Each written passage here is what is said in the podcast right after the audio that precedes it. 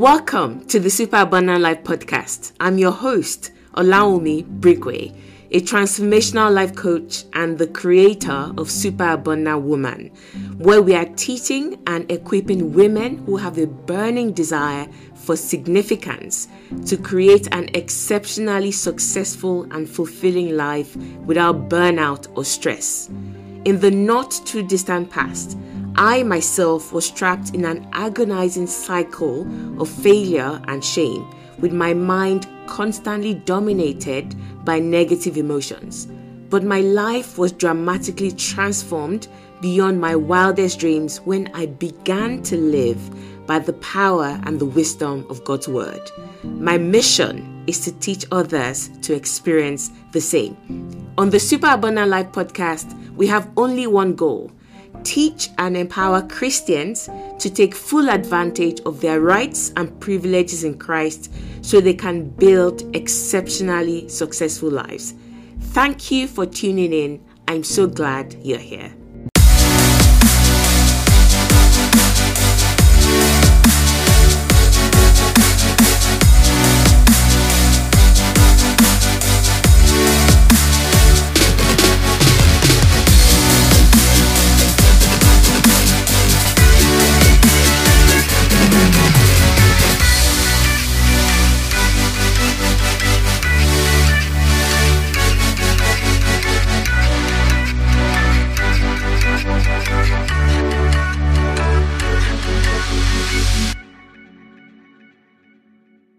Let's get started. Today is going to be a short one. I've just come with a word, a prophetic word of encouragement for someone. I'm pretty sure it will encourage everyone what I'm going to say today, but I also believe very strongly that there's someone that this is going to be more than just an encouragement and it will be a prophetic word that they'll say, Wow, this is exactly what I needed to hear.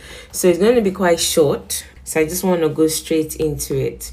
We're looking at the parables of Jesus, and one in particular that I'm going to focus on today is the parable of the mustard seed. And I'm going to read from Matthew 13. There are just three verses that I'm going to read. So let me read and then we will get into it. It says in Matthew 13, I'm reading the New Living Translation from verses 31 to 33.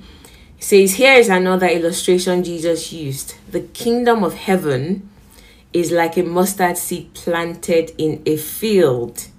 It is the smallest of all seeds, but it becomes the largest of garden plants. It grows into a tree, and the birds come and make nests in its branches. Verse 33, Matthew 13. Jesus also used this illustration. The kingdom of heaven is like a yeast, it's like the yeast that a woman used in making bread. Even though she put only a little yeast in three measures of flour, it permeated every part of the dough. So I'm going to focus on the mustard seed one. And like I said, this is more of a prophetic word for somebody. It will be a general encouragement to everyone else, but a prophetic word to somebody. Look at this parable. Jesus said, He didn't just say, Oh, I, I want to show you how agriculture works. He basically said, Listen, the reason why God created the earth to look like the way it does. The reason why a baby, a full grown human being called a baby, comes out of the tiny seed that you cannot see with the naked eye of a man's sperm and the egg come together and it starts as something that's not even visible to the naked eye and a child a live human being comes out of that. He's saying god didn't just create it like that because he just wanted it to look like that. He said that is a replica of how the kingdom of heaven operates. That is a replica of the system. So, whenever Jesus talked about the kingdom of heaven, the kingdom of God, what he's basically saying is the system, meaning the way God operates. So, you can substitute when it says the kingdom of heaven is like a mustard seed, you can substitute that with the way God operates the way God operates is like a mustard seed that is planted in a field. It is the smallest of all seeds, but it becomes the largest of garden plants. It grows into a tree, and then the birds come and make nests in its branches. He's telling us that that is the way God operates. Now, what does that mean for us, okay? As Christians, as children of God, even as human beings, let us break down that little parable that Jesus told.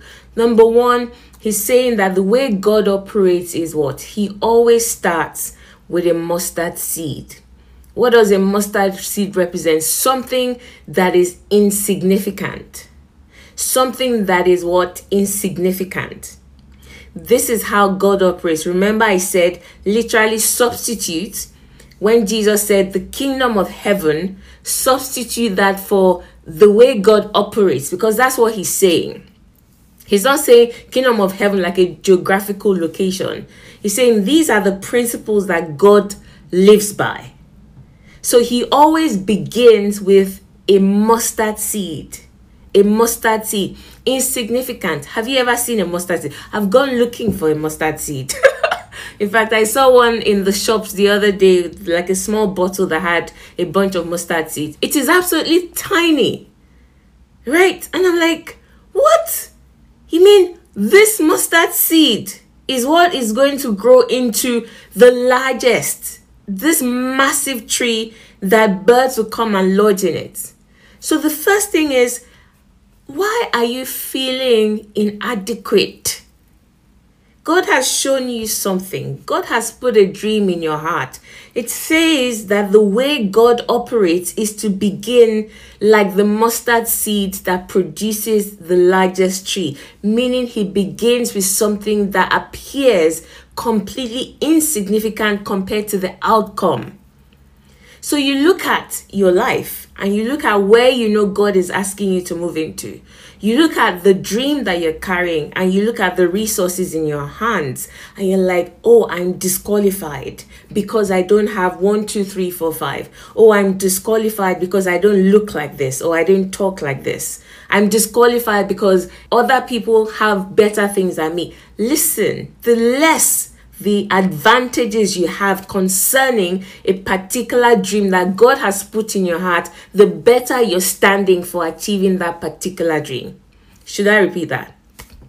The less the number of advantages that you have concerning a dream that God has put in your heart, the greater your chances of fulfilling that dream. You understand what I'm saying? So if you catalog, if you catalog everything that you have going for you, so God tells you, go and start a business. Let me use myself as an example. God said, go and start a business. I said, me, business. How? Business. It had never crossed my mind. It had never entered into my consciousness. I grew up, lovely parents, very professional minded they were you know their generation. Go to school go to university get a good degree then go and work for an established company like an oil company. So meaning you had to do things like engineering you had to do things like medicine architecture or accountants. I think there are only four or five things that our parents then accepted.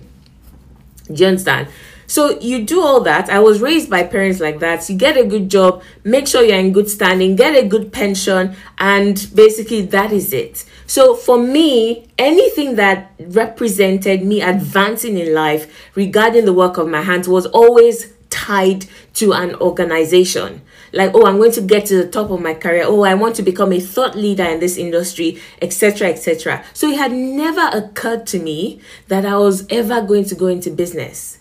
Are you following what I'm saying? So when God began to speak to me about no, no, no, no, I want you to step out of within an organization, the influence and the impact that I want you to have is bigger than being contained within one building.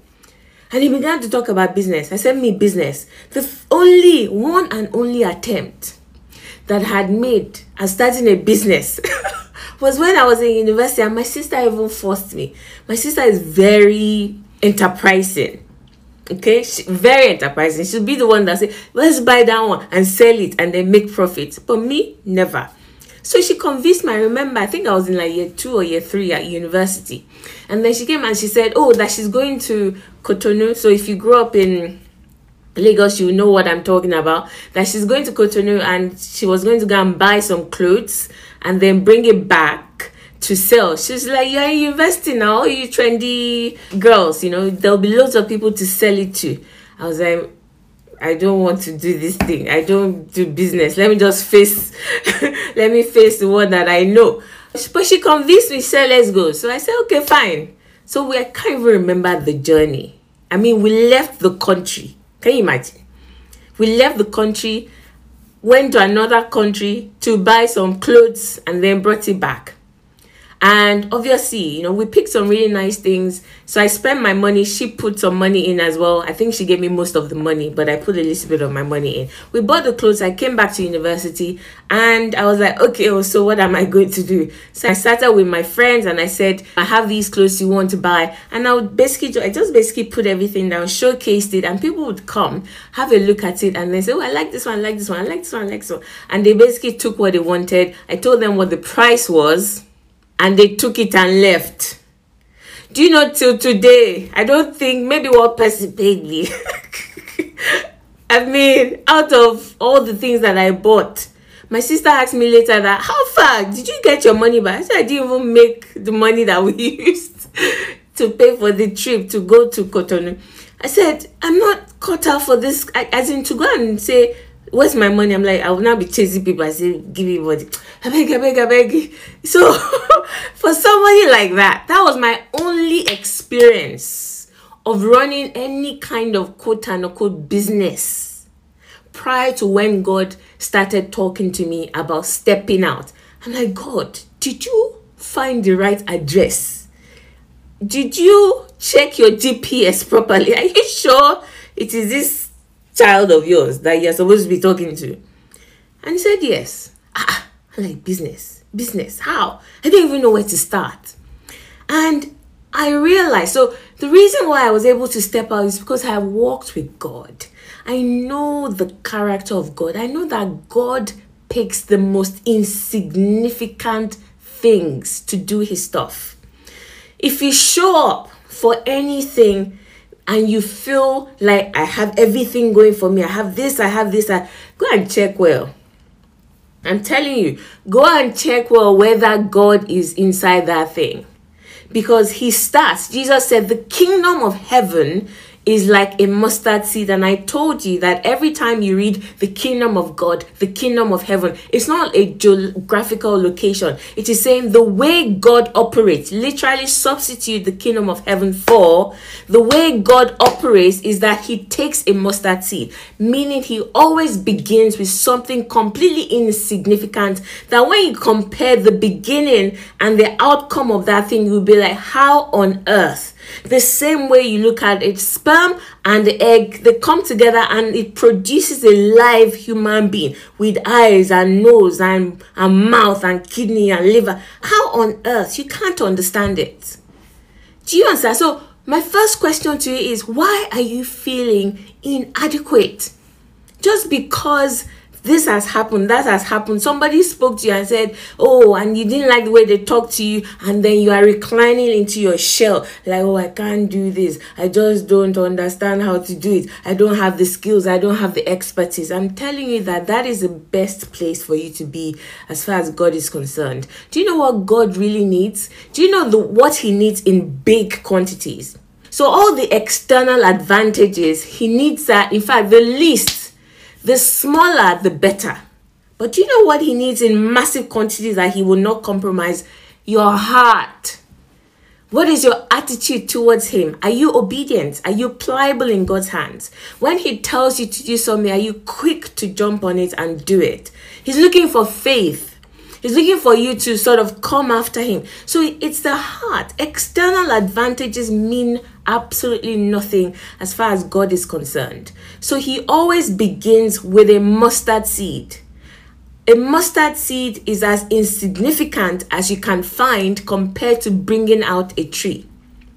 All right, that's the first thing. The second thing, and Jesus actually goes on to to explain that number one, it is the smallest of all the seeds, but then it becomes the largest of trees. So God takes something that is the smallest and then it becomes the largest. Do you see what I'm saying? So when you look at yourself and you think this thing that God is telling me to do, there's no way. There's no way. There's no way.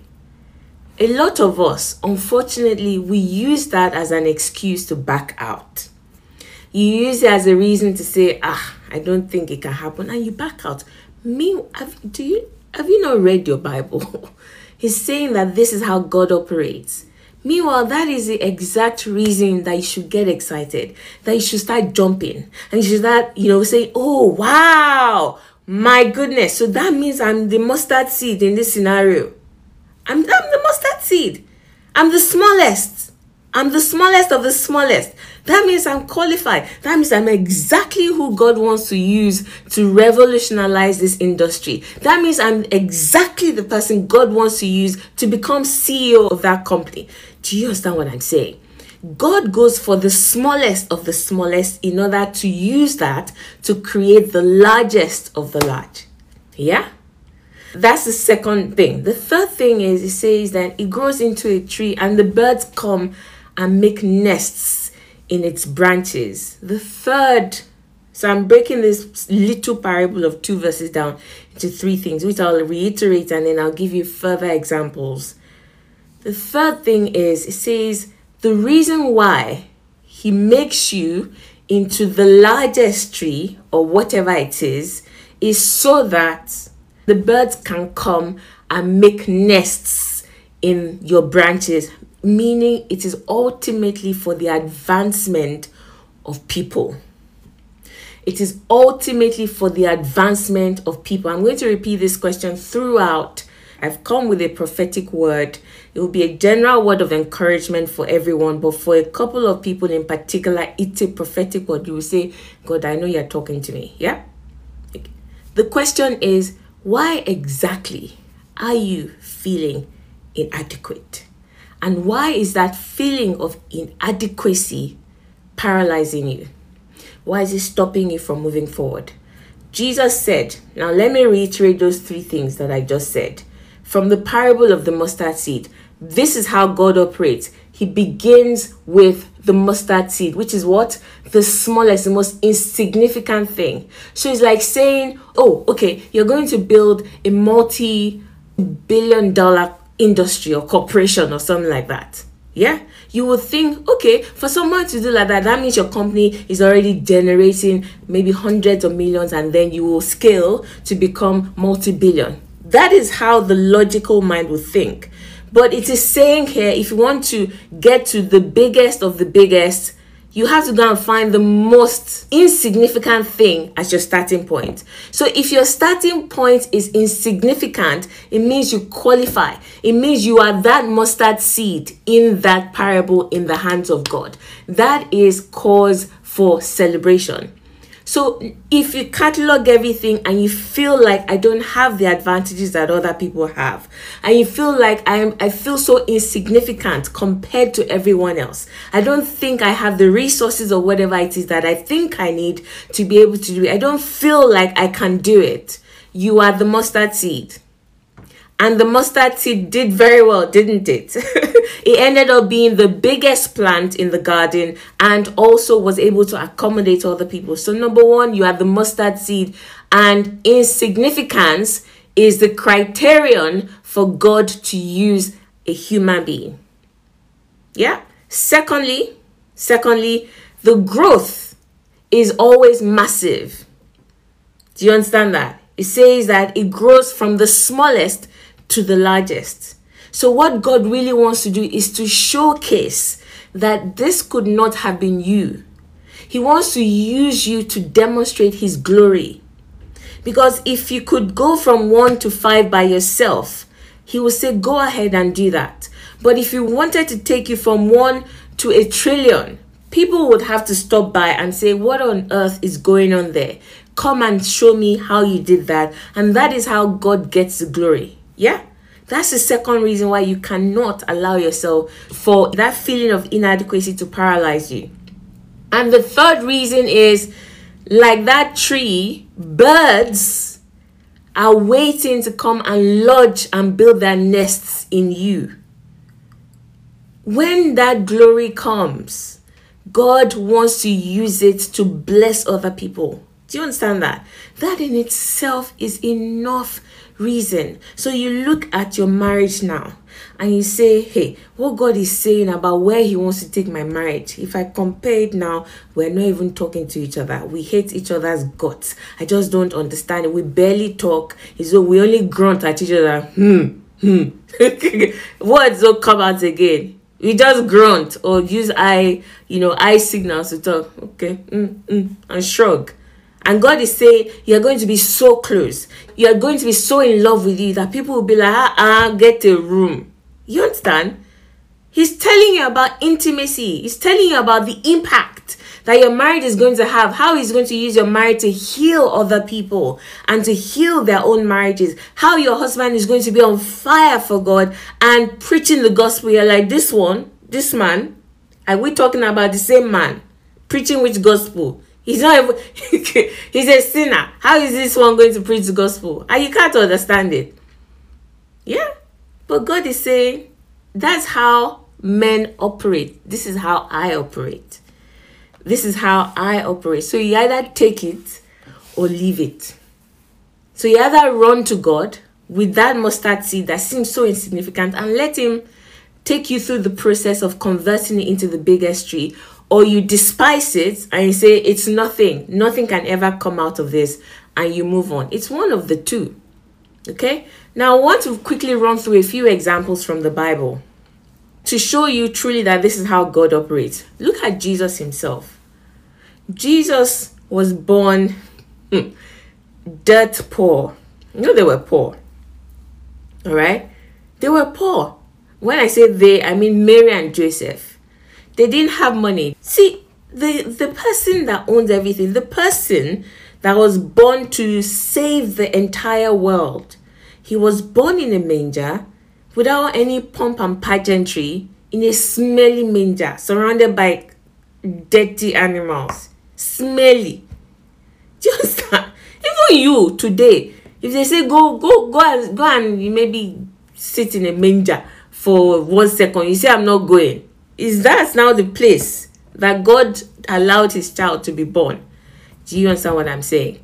Now, to show you how ridiculous that is, when the wise men came, they were following the star and they came to Jerusalem. Where did they go? They went to the palace. Because logically, a king, if he's born king of the Jews, he should be born in the palace. So they went to where logically he's supposed to be, to Herod, and to say, Where is the king of the Jews? Do you see what I'm saying? The reason why Jesus was constantly a stumbling block to the Pharisees and all of those people was they just could not understand how this person could be the Messiah. He didn't look the part. He was like, how can this one be Messiah? He's not even, do you understand? They're like, he's sandals, just trekking up and down, walk, walk, walk, walk, walk, just walking up. He doesn't even have a camel. He doesn't even, they despised him. They despised him. Ah, this is how God operates. So let's take another example Moses. Moses was born with a silver spoon. So, Prince of Egypt, parading around like a peacock. Look, look at me, I'm a prince. The most advanced civilization in the world at the time, and I sit at the helm of that kingdom. Did God use him when he was a. Have you sat down to actually think about it? When he had all those advantages? Did God call him? Did God say, okay, now, do you know what? Moses, I'm so glad that you are in Pharaoh's palace. I'm so glad you are a commander of armies. Now I want you to secretly begin to use those armies that you have influence over, begin to turn them over so that they will follow us and then they will go and fight against Pharaoh. Did God ever call Moses to do that while he had all those advantages? Think about it. Think about what I'm saying. No, he tried to use his advantages to do the work of God, and God says, See this one. Just see this one. My friend, God, sit down. So God left him in the back side of the desert 40 years. 40 years. He was just the, the guy had become something else. He went from being a prince of Egypt to being a shepherd, herding animals all day, smelly and you know that you can tell that I have something against bad smells. but literally, someone that was sitting on cushions and they will wash him and they will put do his hair for him and all those things to now having to sleep beside sheep. I mean, you would think, God, why didn't you go for Moses when he had all that influence? When he had access to armies, when he had access to weapons? God said, No, if you have all those things, well, I'm, you can go and do it on your own then. When me, I'm ready for you, you will not be able to point to a single advantage that you have that qualifies you for that thing. Yeah? That's another example. Paul. Look at Paul. Paul had so many. He had read the Torah so much that every word that Paul spoke was Torah. If he wanted to go and eat, he would he would quote Torah. If he wanted to lie down to sleep, he would quote the Torah, the law. If he wanted to talk to somebody, he was always he had studied the thing so much. He had studied under the best teachers of the law. But who did God send him to? God sent him and said, I don't know that one. I'm sending you to the Gentiles. The Gentiles, I didn't care. Do you know why Paul kept wanting to go to the Israelites? Because he could he knew that he could state his case. He knew that he could really argue and say, listen, let me tell you, the law says in XXX, and really fight with the word with the law to destroy all the argument. But God said, That's your own. Go to the Gentiles, and the Gentiles don't care about the law. So Paul was sad, like, ah, you mean I won't be able to be quoting the Torah again? I don't understand all these Gentiles. They don't even know anything about the Torah. They don't even, when I quote something like, what is he talking about? That's who God sent Paul to. And Paul himself said, Every advantage I have, I count it as dung, I mean as nonsense. In literal terms, as poo. It's like, forget all that. Why? So that I can gain Christ. So that I can gain that that inheritance where God takes the insignificant and he converts it into the most significant. Do you understand that? Now let's look at Peter. I have two more examples after this. I want to really show you this. And like I said, this is a prophetic word to you. Peter, the opposite of Paul. You would have thought it was Peter that God would send to the Gentiles because the guy was crass. He was crass. He used to curse he had a temper. He was unlearned, meaning he didn't go to school. I mean, if you want to compare them now, Paul would have been like, uh, I don't know, Cambridge trained, Oxford trained. Like he would have gone to like five of the top universities. He would have BSc, MBA, PhD, and all those things. Compared to someone that didn't even finish college or high school if you want to think about in today's terms. So peter was unlearned. He didn't go to school. He didn't go and sit at the feet of any doctor of the law. He didn't know anything except for what maybe his parents trained him to in the torah. And he was just anyhow. The guy used to behave anyhow. No regard. Anything that pops into his head you just say it. And jewish people were very orderly. You can't just do things anyhow. And this is the same person that God now say, Oh, yeah, Peter, you go to the Jews. I mean, if I was writing that script, I would say, Paul, go to the Jews. Peter, with your yama yama and your bad language and your bad behavior, go and speak to the Gentiles. They are heathens anyway. Do you understand? But God wanted to erase every advantage each person had. So he completely neutralized Paul's advantage of being trained extremely in the law and said, count it as dung because I want to retrain you. I want you to start from ground zero. David. David is my last example from the Bible. The Bible is littered with all these people. David, the youngest, number one. Number two, Abi, do, do you understand? Are you starting to get what I'm saying? David, according to some scholars, was 16 when he was anointed by Samuel to become king. He was relegated to the back. He wasn't, I mean, Eliab was stately. Eliab looked the part. Eliab was already an officer in Saul's army. Maybe he was a captain, I don't know. But the guy looked up at that when Samuel showed up and he said, Yes, before me stands the anointed. I was like, This guy is so impressive. He must be the one. And God said, No, he's not the one. It is the little one, brat, the one that is in the backside of the desert. That's the one I want to use. Why? Because he doesn't look the part. Because he does not look the part. So you're looking at yourself and yes, you're saying, Oh, but I don't have this, I don't have this, I don't have this. The thing that God really needs from me is the heart. Is the heart. Is the heart. He's he says he's scanning and is looking for those whose hearts are turned towards him. The only requirement God has for taking the mustard seed to becoming the largest tree in the garden is a heart that is turned towards him. If you're willing to follow God and obey him uh, if you're willing to allow him take you through the process that is all you require so number one why are you feeling inadequate about this thing that you know god is asking you to do? This dream that you have this goal that you're reaching for why are you feeling inadequate? And number two why are you allowing that feeling of inadequacy to paralyze you because what you should really do with that feeling of inadequacy is to begin to dance, is to look at that parable and identify yourself as the mustard seed and to say, Ah, I'm the mustard seed. And you begin to dance like, Oh, praise God. That means I'm useful in the hands of God. the feeling of inadequacy will come. You can't escape it. All right? It is what you do with it. So the mustard seed will look at itself and say, But I'm the smallest of all the seeds. But I'm the smallest. You can't deny that fact. God is not asking you to deny the fact that there are certain disadvantages against you. No, He's not asking you to deny that fact.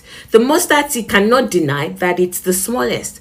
But what He is saying is the fact that you are the smallest, acknowledge it, but then acknowledge it as the reason why God now wants to use you so that he can demonstrate his glory. Now, I was speaking at somewhere, I had a speaking engagement over the weekend, and after I finished speaking, someone asked me a question, and people ask me this question a lot. They said, Where is the place of you doing your part? Like you being proactive and you working hard and all those things. And i answered so i'm going to give the same answer right now. Because someone thinks oh but i need this i need this in order to do this. Doesn't god need me to do this or do that? Okay let me explain it to you. Any kind of advantages that you have if it is not god that commissioned it for that journey in the eyes of men it will take you some distance but it can never produce the outcome that God has for you. Let me explain what I mean.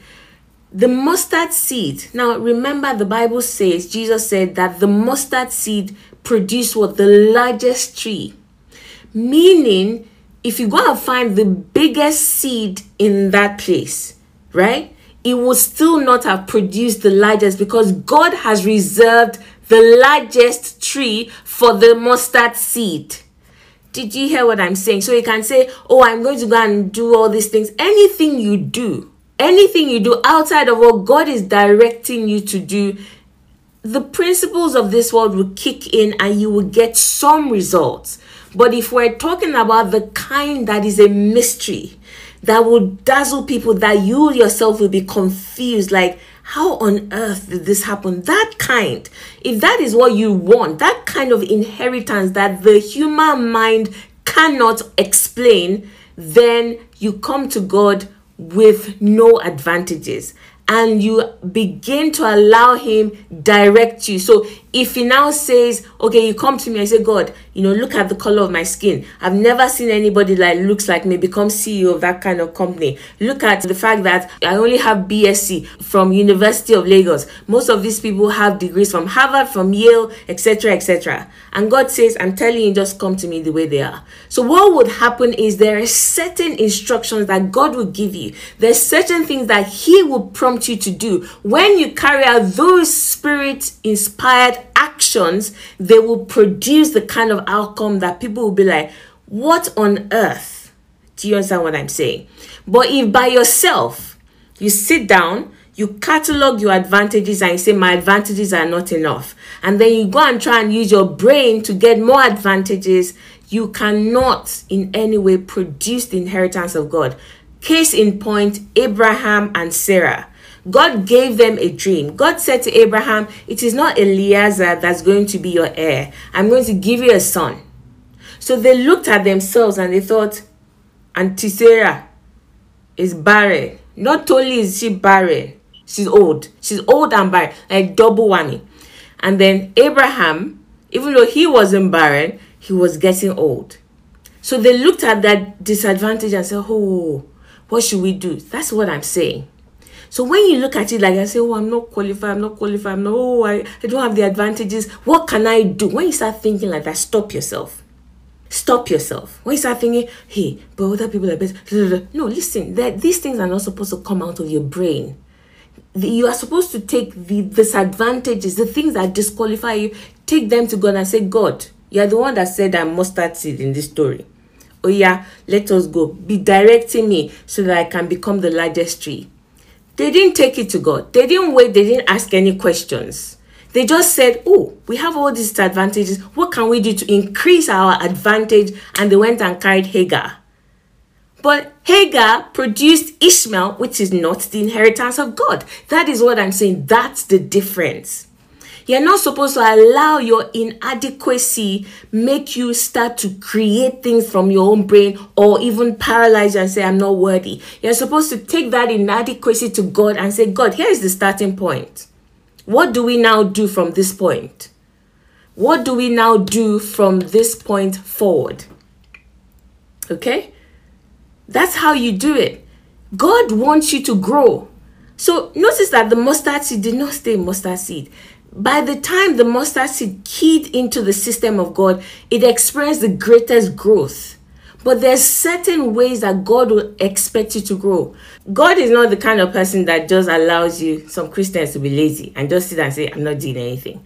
Okay, He expects you to grow. If you listen to what I said a few minutes ago, I said there are two parallel systems. There's a system where you look at something, so I want to go for this job at the moment, I look at myself, I'm not the kind of person they're looking for there. And that feeling of inadequacy, a lot of times, will make people want to think, oh, what should I do? Let me go and do this. Let me go, let me go and do that master's. Let me go and do this. Let me go and do that, whatever it is. Yeah? I'm saying if you go that route, you will still get some results. The same way Abraham and Sarah decided to go and get Hagar and they produced Ishmael. You will get some results. What you should do as a child of God, however, is to go to God and say, This is my starting point. At the moment, from where I'm seeing, from where I'm standing, I don't look like I can get this kind of job. Then God now begins to show you exactly what you ought to do. A lot of times, it will be something that you had not thought of so if it's readily what you have thought of, you came up with that idea, go and ask him. He might tell you, actually, no, no, no, for you, it's not masters. This is what I want you to do. Go to that particular manager, that senior leader, and go and ask to volunteer to work on this project. And you're like, but he will never accept me. Why would they accept me? Because I'm telling you, go. I'm telling you, go. And then you go. And for some reason, the guy was like, "Oh, absolutely, yes, I would love for you. I need some help. I'd love for you to work for, with me on this project." And you work with the guy for six months, and he trains you, and you gain so much goodwill with him that by the end of the six months, you get promoted. I'm saying, it is only in the hands of God a mustard seed can become the largest tree in the garden. Your own works cannot produce the largest tree in the garden as in largest, meaning the biggest. Meaning, even if you take the biggest seed, the one that God will produce will be better than what the biggest advantage could have produced. That is really what I've come to say. Let's not be the kind of Christians that basically just leave God out. You don't even ask his opinion. You don't present your desires to him and say, This is what I want to achieve. We basically just start and say, Okay, what can I do? And you start scanning your environment you don't check within yourself that which one should I do? Right? You just basically start and then go. You didn't pray, you didn't ask the Holy Spirit, you didn't ask him to show you in your in his word, you didn't check for the prompting of the Holy Spirit, like the inward witness, as in which of these things should I do? one will produce some results, but if you're looking for the kind that will bring God ultimately the glory, where the birds of the air will come and make their nest in there, this is the way to go. You feel inadequate, that inadequacy can make you do one of two things. It can make you feel paralyzed where you never do anything, like, oh, I just got, I just do, do. Yeah? Or it can make you to start scampering around. Say, what can I do? What can I do? And then basically start acting out in the flesh. That's how the Bible describes it. But if you look at the parable of the mustard seed, it says the mustard seed in the hands of God becomes the largest tree. It's a mystery. You can't explain how a tiny sperm and an egg how they come together to produce a live human being. It's a mystery. Only God knows those secrets. Only God knows those secrets. It is the Spirit of God that will unveil those secrets to you. He's the one that will tell you what to do. Literally. So you take yourself to God rejoicing that, oh, I'm inadequate. That means I'm the mustard seed. And the mustard seed in the hands of God will become the largest tree in the garden. And then you start worshiping Him. You start giving Him thanks. You pray in the Spirit over it, over that desire that you have. You say, God, they say I'm not qualified. Okay, now I've brought myself to you, the unqualified what do I need to do? And he begins to show you, he begins to give you directions. When you take those directions, listen, like I said, you will be shocked. You'll be shocked. Where you will end up, you will be absolutely sure. This is what it means to live by the Spirit. To live by the Spirit is not goosebumps.